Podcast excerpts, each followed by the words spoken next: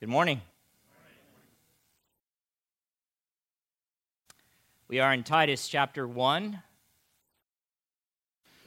We finished looking at the salutation last Sunday, which is the first four verses, or the greeting of the letter. Now we get into the main body of the letter. And so that begins in verse 5. And we'll be looking at verses 5 through 9. So I would invite you to turn your copy of God's Word to that section you don't have a Bible, as was mentioned before, there are probably blue Bibles located underneath the seat around you. You can turn in that Bible to page 998, I believe, and that should bring you to the text. If you have a bulletin, in the bulletin, in the inside of the bulletin, the left side, is a place for you to take notes, and also generally you find the text that we're going to be looking at, and also the title for the sermon. You'll see this is part one, so this will be a multi parter. We'll be in this text several times, coming back to it again, examining it. But the title that I gave this passage or section is Essential Qualifications for Elders. Essential Qualifications for Elders. So I just want to start off by breaking down the title for you. Elders. Elders. That is the biblical title or a biblical title given to a group of men in a church who have been called by God to love, lead, feed, protect, or properly shepherd the sheep or believers of a local church. Elders, as it relates to those leaders in the church. That's a definition. From our discipleship material, that you are welcome and encouraged to go through our basic discipleship material. In lesson five, we take a look at the church and what the Bible says concerning it and its leaders. And there we give this explanation concerning elders. The church is not a community in which there is no authority, governance, and leadership among its members. In other words, it's not just a free for all, it's not just a get together, there is organization and there is leadership in that organization.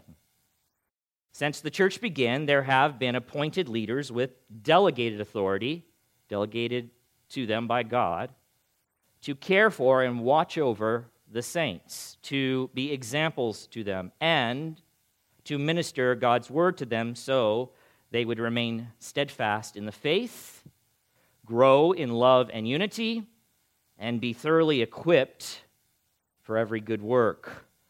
These leaders are the elders, or how they're also referred to in the Bible, uh, overseers, pastors, shepherds. It was all referring to the same office, the same people within the church that hold that title or titles. So that's elders. Essential qualifications for elders. Okay, the word qualifications. Just give you a basic definition. It is a quality or accomplishment that makes someone suitable for a particular job or activity. And finally, I've added two qualifications the word essential. Essential. Absolutely necessary. Extremely important. Both are true in this case. So, these qualifications that we're going to be looking at here in Titus are not simply nice but optional for the man who would lead and care for the church of God, but instead they are indispensable and vital. It's like when thinking about what you might, or I would say, must have in a home or in a car, right? Some things you don't mind if you have them or not, but some things are absolutely mandatory. You won't take the car unless it has this. You won't accept the house unless it has this item. It's the same here with these qualifications for elders, they are must haves. Now, in June of last year, so just a little over a year ago, when I arrived at the final chapter of 1 Peter, we were making our way through that letter, and that's chapter 5 which is where Peter specifically addresses the elders of the various churches in Asia Minor concerning what proper care of God's people looks like. I paused as we got to that section and I did a sermon titled Elders with a question mark. You know, like, what is that? How should I understand this term? And that sermon I did, and you can go back, it's in our archive online, and I would encourage you to do that, maybe to, no, I would encourage you to do it, especially as we're looking at these qualifications, because it'll fill in some other things that are important for you to understand or even be reminded of concerning this office in the church. But in that sermon, I covered the term or word itself, elder, along with the other related terms that I just mentioned that describe this group of men, like overseer, shepherd, and pastor. They all refer to the same person. Further, I talked about uh, plurality as it is related to elders. Again, you can go back and listen to that. I talked about the elders' responsibilities, and I talked about the responsibilities of the church toward its elders. And finally, I also briefly spoke about the qualifications for elders, and I referenced the passage in Titus that we're going to look at, along with the parallel passage in 1 Timothy that also lists elder qualifications. But I did not, in that sermon, go into detail regarding the qualifications. I did not. I just, I only had so much time, you know, just, and you know how I am already. So I, I, I did not discuss that, but I referred to them and we, we looked at them briefly. But now that we're here in Titus and working our way through this letter, we are going to go through them in detail. So let's read the text, which includes these qualifications, and then we'll jump on in. All right? You with me so far? All right. Titus chapter 1, reading verses 5 through 9. The Apostle Paul wrote, This is why I left you in Crete He's writing to Titus. So that you might put what remained into order and appoint elders in every town as I directed you.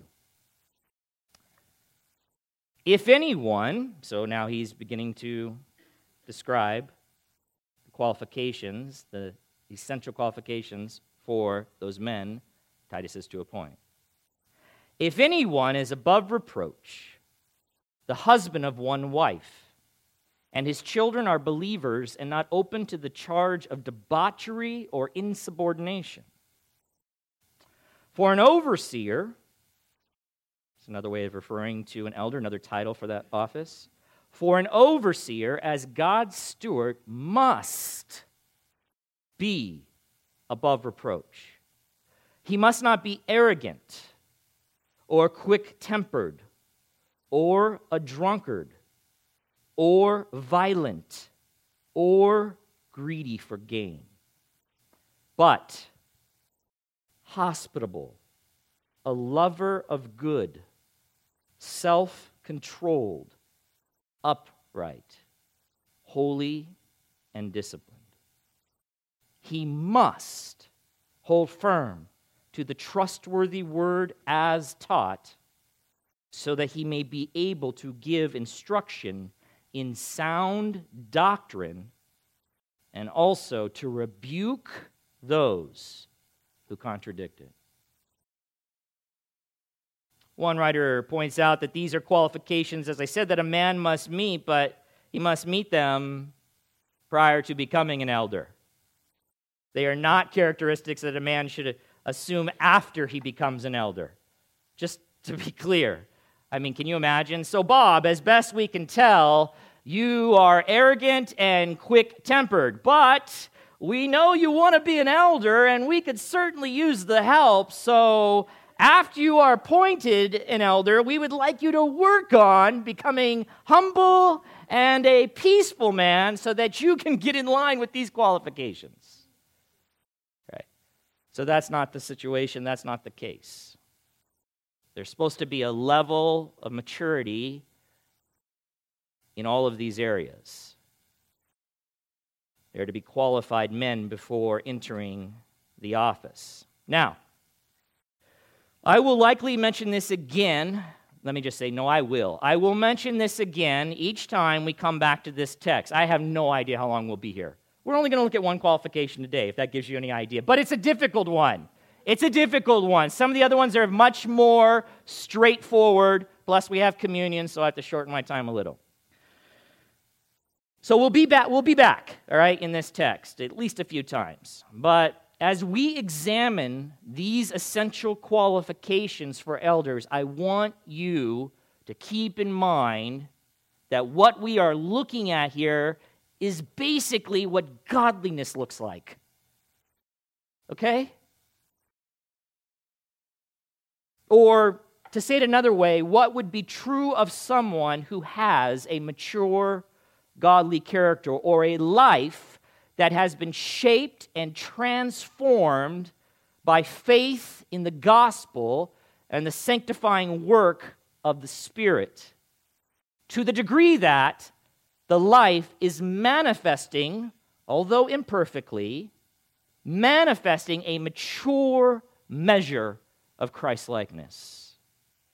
And so that means that our text, while it is speaking specifically about elders of the church, can certainly be applied to every believer here and should be.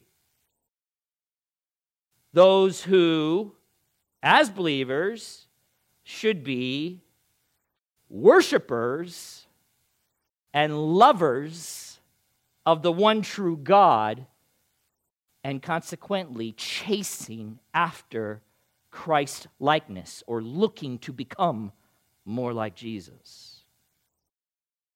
In other words, the entire church should aspire to be what the church's leaders must be. Okay? You with me? You should aspire to be what the leaders of the church must be. Now back to our text. Verse 5. Titus, as we have discussed previously, or as I have explained to you,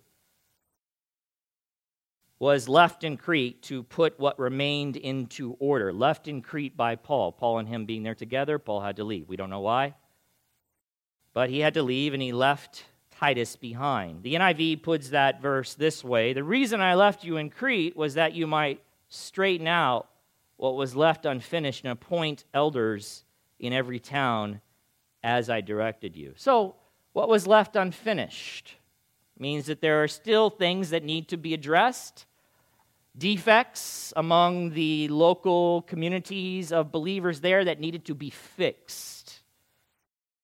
Paul was probably not in Crete very long before he had to leave, but he left his trustworthy and very competent co worker in the ministry, Titus, on the island to carry out some particular tasks concerning the churches there. These fledgling churches on the island needed to be properly organized, which required the establishment of biblical leadership.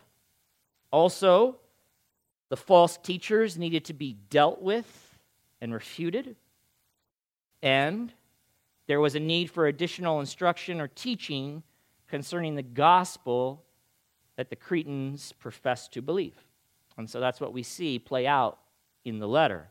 But the primary task for Titus was to appoint elders in every town, because Titus isn't going to, if as we see at the end of the letter, Titus, Paul is going to send help there relief, and then he wants Titus to go do something else. So the idea is not that Titus would stay there forever, but that he would establish leaders for these churches so that there would be someone there to care for the individual bodies of Christ there on the island and watch over them and guide them in the things of God. So, he was appointed to go to every town or each community on the island where there was a gathered group of believers, and there in each town where there was a Christian congregation of sorts, he was to appoint elders. Now, the word elders in Titus is plural. And I already spoke about this back in that message in June, but I just want to point it out again because I referenced this section along with some others In other words, what he's telling Titus to do is appoint a number of men, more than one, certainly, at least more than one, otherwise, it's not plural, in each town where there's a congregation of believers or a local church, if you will. Okay? So that's important because it means that the model is not one guy shepherding the body of the local body of Christ, one guy with the delegated authority. That's not the model, biblical model that we see, although that does exist in some other churches. And some actually believe that is the model. I do not, we do not. The eldership here does not. Obviously, we have a plurality of elders. So, again, he wasn't to appoint an elder in each town or even an elder over the entire island, like a bishop of sorts. No a plurality of men, a group of men in each town.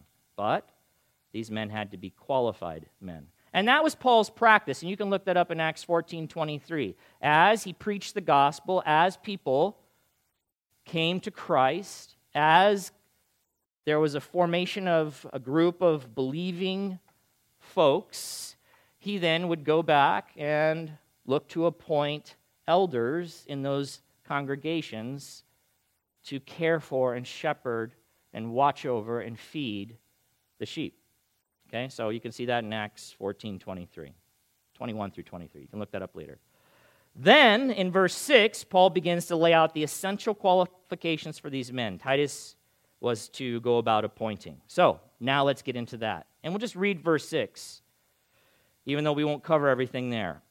He says this All right, if anyone is above reproach, the husband of one wife, and his children are believers and not open to the charge of debauchery or insubordination. All right. Above reproach, that's the very first thing he says, which is also translated in other Bibles, other translations, blameless. Blameless. I'm going to come back to that again, I believe, next Sunday and ex- probe that a little more. But let me just say this on the front side. One Christian writer had this to say about that particular qualification above reproach. It's the very first one he states. He says this Above reproach is the general, overarching, all embracing qualification for a church elder. And then he imagines someone maybe saying in this he wrote a book on eldership is the very book that we use to train our elders and also to vet them to make sure when they're in this process of being trained and vetted. In other words they're not yet formally elders but we go through this book.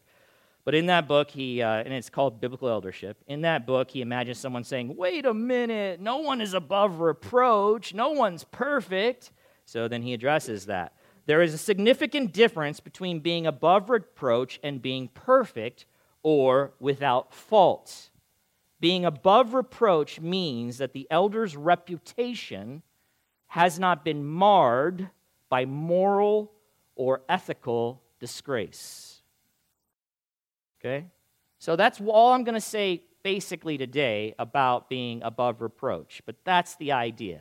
It has not been marred. He has not been tainted in some way by moral or ethical disgrace. It doesn't mean he's a perfect man who never sins, because there was only one of those. There was just one. His name is Jesus. That's it. But he is not known for immorality or being unethical. He is an upright man, not a perfect man, okay? And it is the overarching qualification. So, in all of these areas, he's going to expand upon this.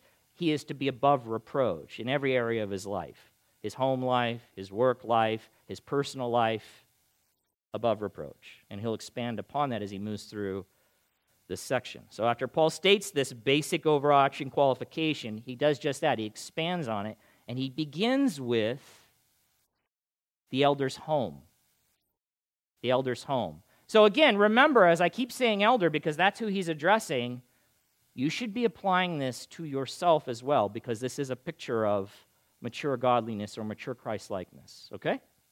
So he begins with the elder's home or family life, or more specifically, the man's wife and children. You learn a lot about a man by examining his home life. Okay? So the home life of the elder needs to be above reproach. That's the bottom line, and he's going to help us understand what that would look like. And the first qualification concerning his home life is what we're going to focus on, which is the husband of one wife. The husband of one wife. Now, if you don't already know, the exact meaning of this statement is not entirely obvious or easy to determine. And so the interpretations concerning it are varied and numerous. Okay? That's not the case for other qualifications that are stated here. There, I'm going to be very more dogmatic about those particular qualifications.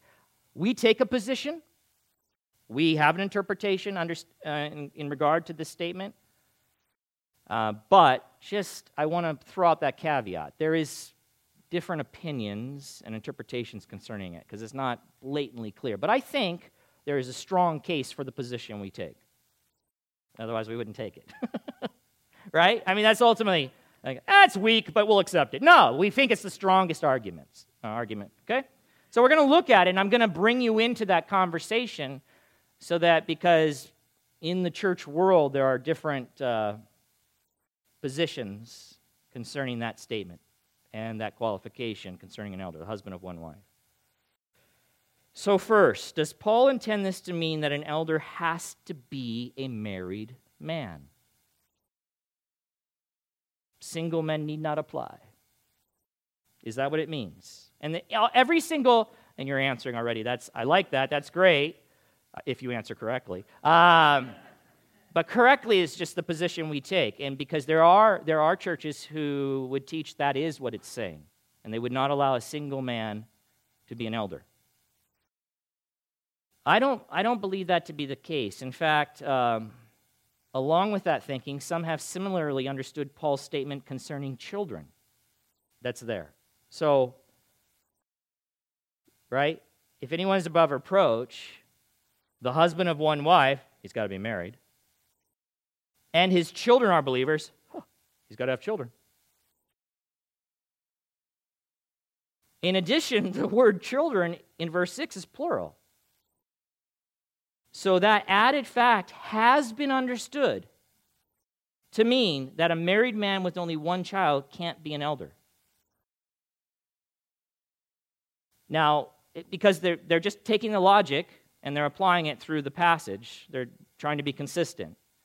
Uh, I mean, I guess you could argue, you know, you have to have more than one kid to really know what parenting is. I, hey, and listen, if you just have one child, it's okay. I was an only child, and I gave my, my parents a run for the money. But uh, I don't know, you know, because you never have to hear, stop touching me, you know, because if you hear that and it's an only child, that's a serious problem. But when you have more than one, it's just a whole other world of issues you got to deal with, and you're tested as a parent, so on and so forth. But honestly, I think for us, having, having more than one was actually in some ways easier than just having one. So I, you know, I don't, either way, that's a position that some take. They're applying the logic, all right, it talks about the guy being married, so he must be, have to be married. It talks about him having children. He must not only have a child, but he's got to have children as well. So some believe the domestic qualifications for an elder require that a man, in order to be an elder, be married and include having, I guess, at least two children. I do not. This church, the leadership of this church, does not take that position. I would say that both of the statements in verse 6 concerning the elder's domestic life are meant to apply only if the conditions stated are true of him. Okay? Or, in other words, if the man is married, then he is to be the husband of one wife. And if the man has any offspring, then certain things must be true concerning his children or child in order for him to be an elder. That, I believe, was Paul's intent. He must be above reproach in his marriage if he's married, and above reproach in his parenting if he has a kid or kids. With me so far? And I would add that if, if we were to understand Paul to be saying, if we were to take the position that I just shared with you that some hold that I don't think is right, that elders have to be married men, then it would certainly be a very strange thing for Paul to demand in light of his comments concerning singleness that are recorded in 1 Corinthians chapter 7 verses 32 through 35. At another time, not right now, you should take a look at them. But there in 1 Corinthians 7, he speaks of singleness as being an advantage when it comes to serving the Lord since the single person whose interests are not divided between the Lord and a spouse can give more of themselves to the Lord. He literally calls it undivided devotion to the Lord for the single person. That's verse 35 of 1 Corinthians 7. So it'd be odd for him to now say, oh, yeah, but an elder who is going to be asked to give quite a bit of themselves to this work, he would demand that they be married if singleness is the advantage that he says it is. So, one writer concerning you know the fact that he's talking about married men says that it can be assumed that a majority of the candidates would be married certainly those that you're looking at but surely remaining unmarried would not be considered blameworthy right so if what we're looking at is this is what it looks like to be above reproach in the elder's home, well, if he's single, he's not above reproach. No. But if he's married, to be above reproach, he must be the husband of one wife, which we still don't know what that means, but I don't believe it means that he has to be married, just that if he's married, he has to be the husband of one wife. Okay? Another writer points out if Paul had meant that the elder must be married, the reading would have been a, not one, wife. He must be the man of a wife. In other words, Paul certainly could have been more clear if that was his intention. And this, it's not clear if that was his intention, not at all. Okay?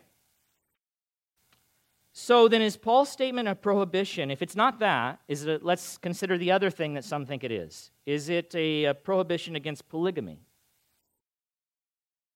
One wife, not two, or three, or four. I mean, that makes sense because a man with multiple wives definitely wouldn't have any time left to care for the church.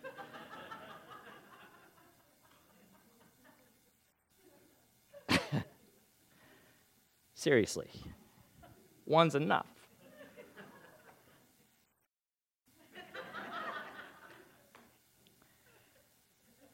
so, is that Paul's intent with this statement?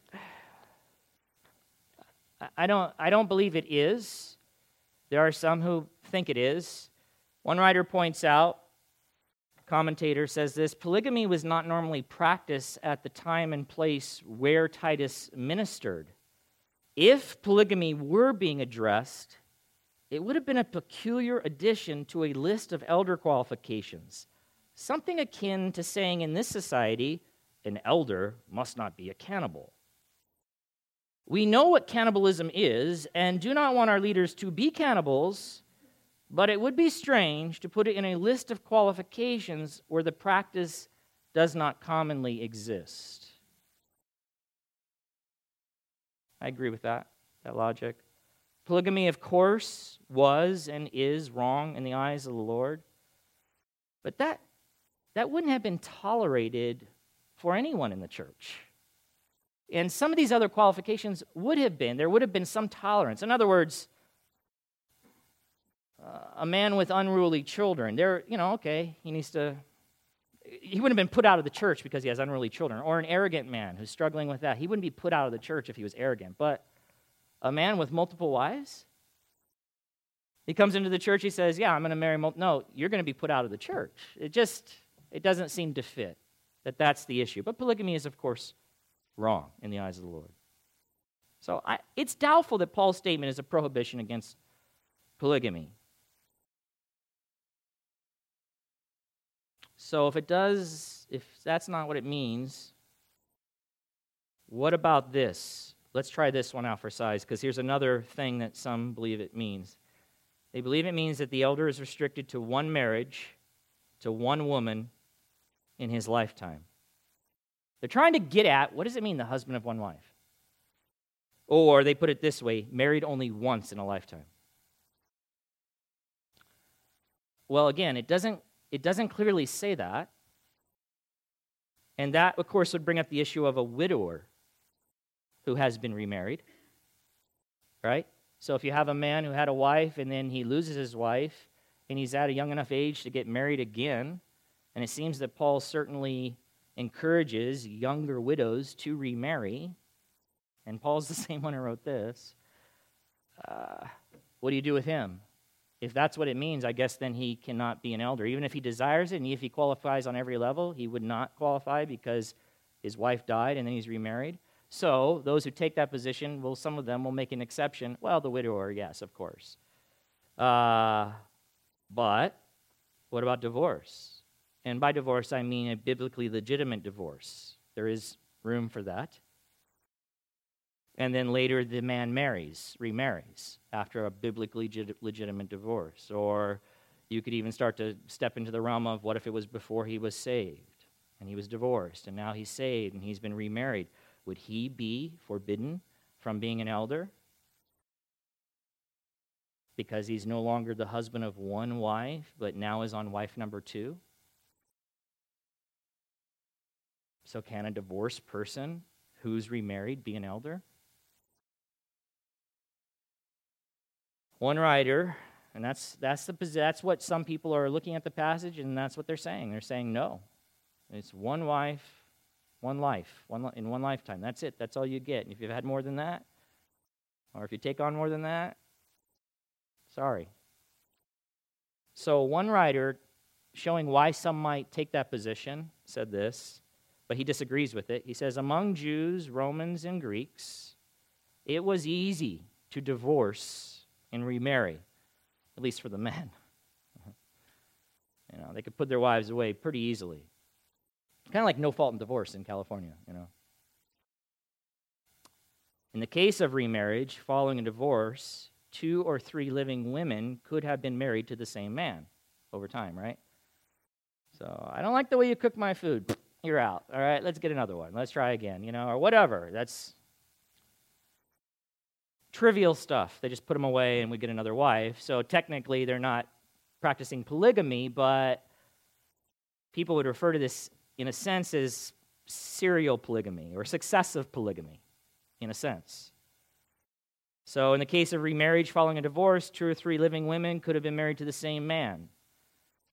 As I said, some have turned, termed this practice successive polygamy.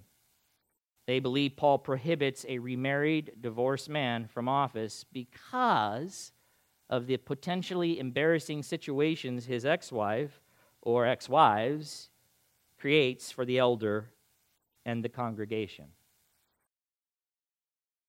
Well, that's potential, right? That's potential. It doesn't necessarily going to be a problem.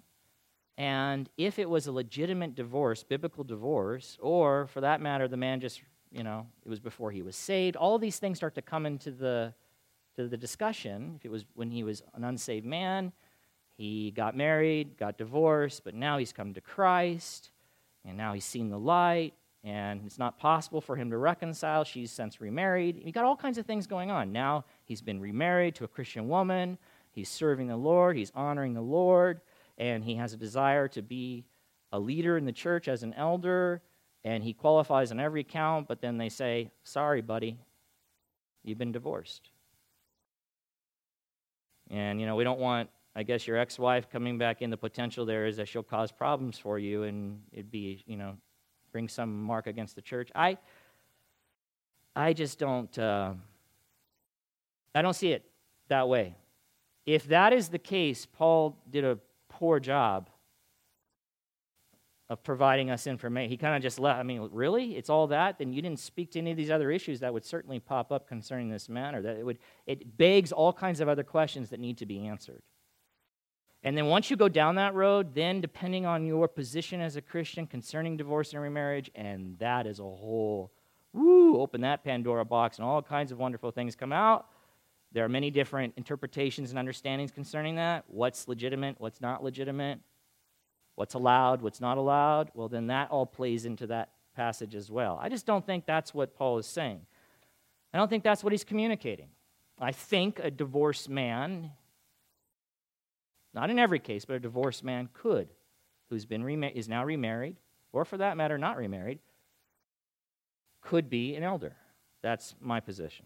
Because I don't think it's forbidden here in this passage. If it was, then I would not take that position. You get it? Right? Because we're all, what we're trying to do is come under the word. But then we got to figure out what is the word saying and then come under it. So, how should we understand this qualification then? How should we understand it? And I will read to you Strauch, who is the author of Biblical Eldership.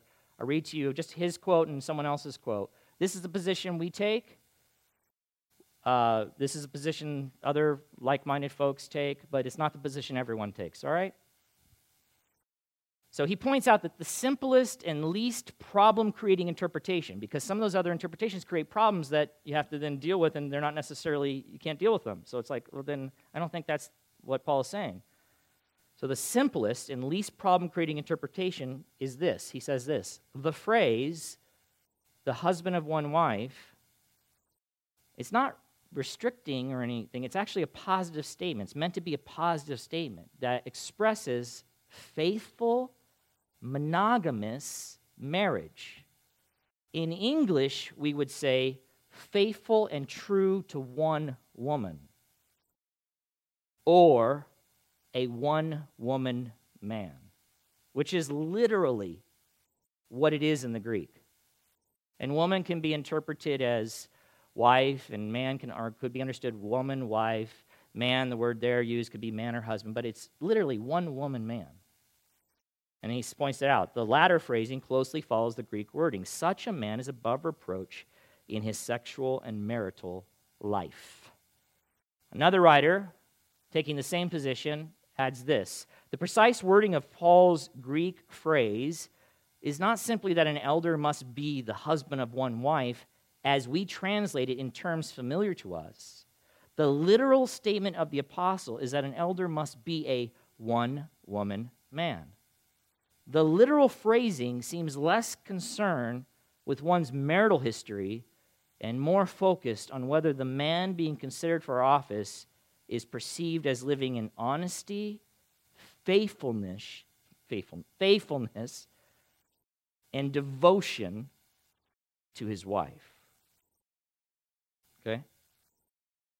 So, is the man, here's, I think, the question is the man consistently living in, a faith, in faithful commitment to his wife? Yes or no? That is the issue. No, then he is not above reproach in his marriage, and he is not qualified. And certainly he needs to work on that, but he is at this point not qualified. So, infidelity would disqualify the man. And I would say, whether it was at that time or even in the past, would likely disqualify the man. Depends on how long ago it was, because it demonstrates there's a mark on him. He is not above reproach concerning his wife and his loyalty to her, his faithfulness to the covenant he made with her. One writer says recent or serial infidelity would annul one's eligibility for office, as would evidence that the man is not extending to his wife the unique obligations, privileges, and regard required in biblical marriage. Biblical marriage. You make a covenant with that woman before God that it's you and you alone, baby. No other woman is to come into that arrangement in any way, that particular arrangement. I'm loyal to you and you alone until death. Right? MacArthur says an elder must have an unsullied, lifelong reputation for devotion to his spouse and to sexual purity. So I can tell you that as I've looked, you know, tried, considered, And then certainly we can talk about this another time. The man who wants to be an elder, he has to actually want that. It's a believe he's being called by God to that, so he has to express desire to that. But when I've looked at those who might be expressing desire and then also qualifications and it's one of the first areas I look at look for. What's the relationship with your wife? What is it really? I mean, could it be said, anybody examining you from the outside and knows you a little bit, could it be said that you are absolutely fully committed to your woman? You don't have wandering eyes. You're not flirting with other women. You're not having inappropriate relationships with them. But you are fully, completely, you made a covenant with your eyes, as Job said. You've given yourself to her. You are committed to her. You love her and her alone. It's the first area I look. And it says a lot. It'll say a lot about the man. Because if he's not devoted to her and her alone, and if he is playing the field in any way or doing things he should not be doing, with the opposite sex, it says something about his relationship with God. There's something off. Because a man who is in love with God and growing more in love with Him and worshiping Him is going to desire to do the things that are pleasing to God, right? And what is pleasing to God is that a man love his wife as Christ loved the church. Huh? Right.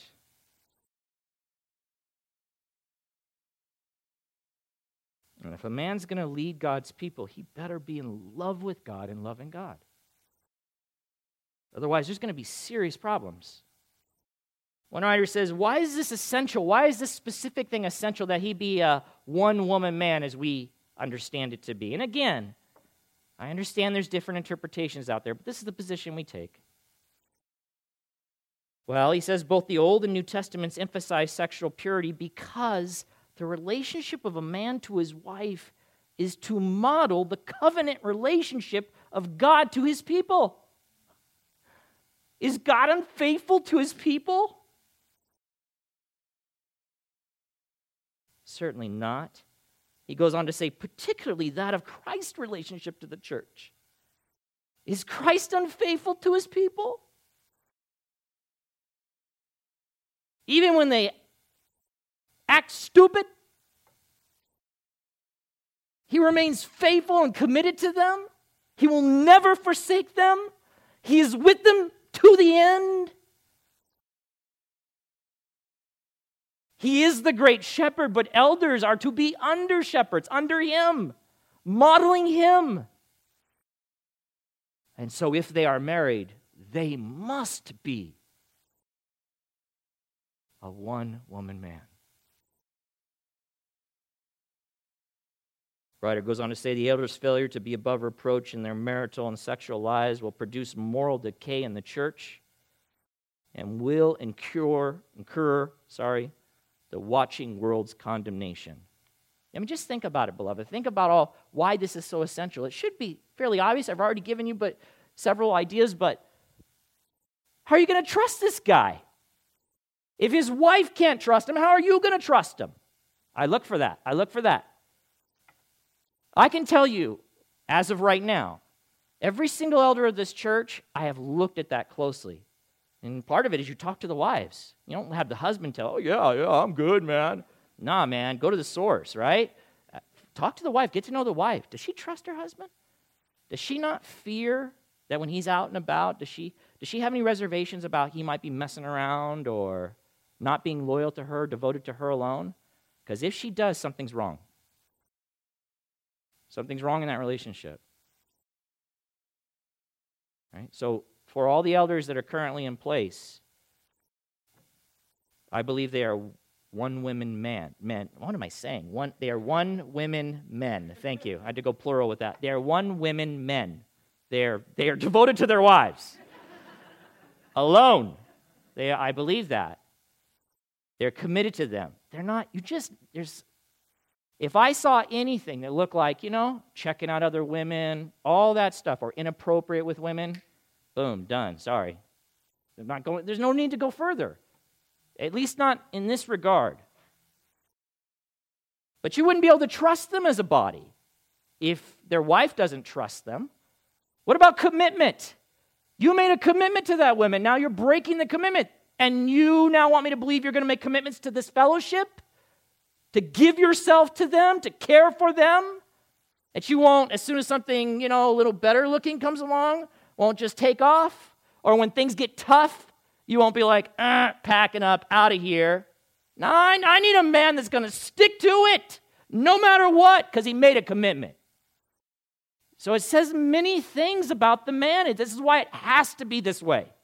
If he is married, he must be devoted fully, completely to his wife. What about being an example to God? Or, I mean, example to God, example to the church. So, if I'm going to call you to love your wife, men, as Christ loved the church, I'm supposed to model that. Well, if I'm not a one woman man, I'm not modeling that. It's a terrible witness to the world. And, beloved, if you've ever seen it take place where a leader of a church has had an affair or messed around, which unfortunately happens too much. It, that it happens at all is too much, but it, jeez, it is devastating to that body. The damage it does, does to that, that body Any of you who've been through it and seen that or been part of that, you know. It's devastating. People start to question all kinds of things. Do I even want to be a part of a church anymore? Can I trust anybody? And if the gospel doesn't work to save that man who I thought was following after God, if it, if it can't stop him from having an affair, then what about my husband? They start to question all those things. The message that a cheating man sends about Christianity to the world, to the church, the message it sends about the gospel, that the gospel doesn't really have the power to transform.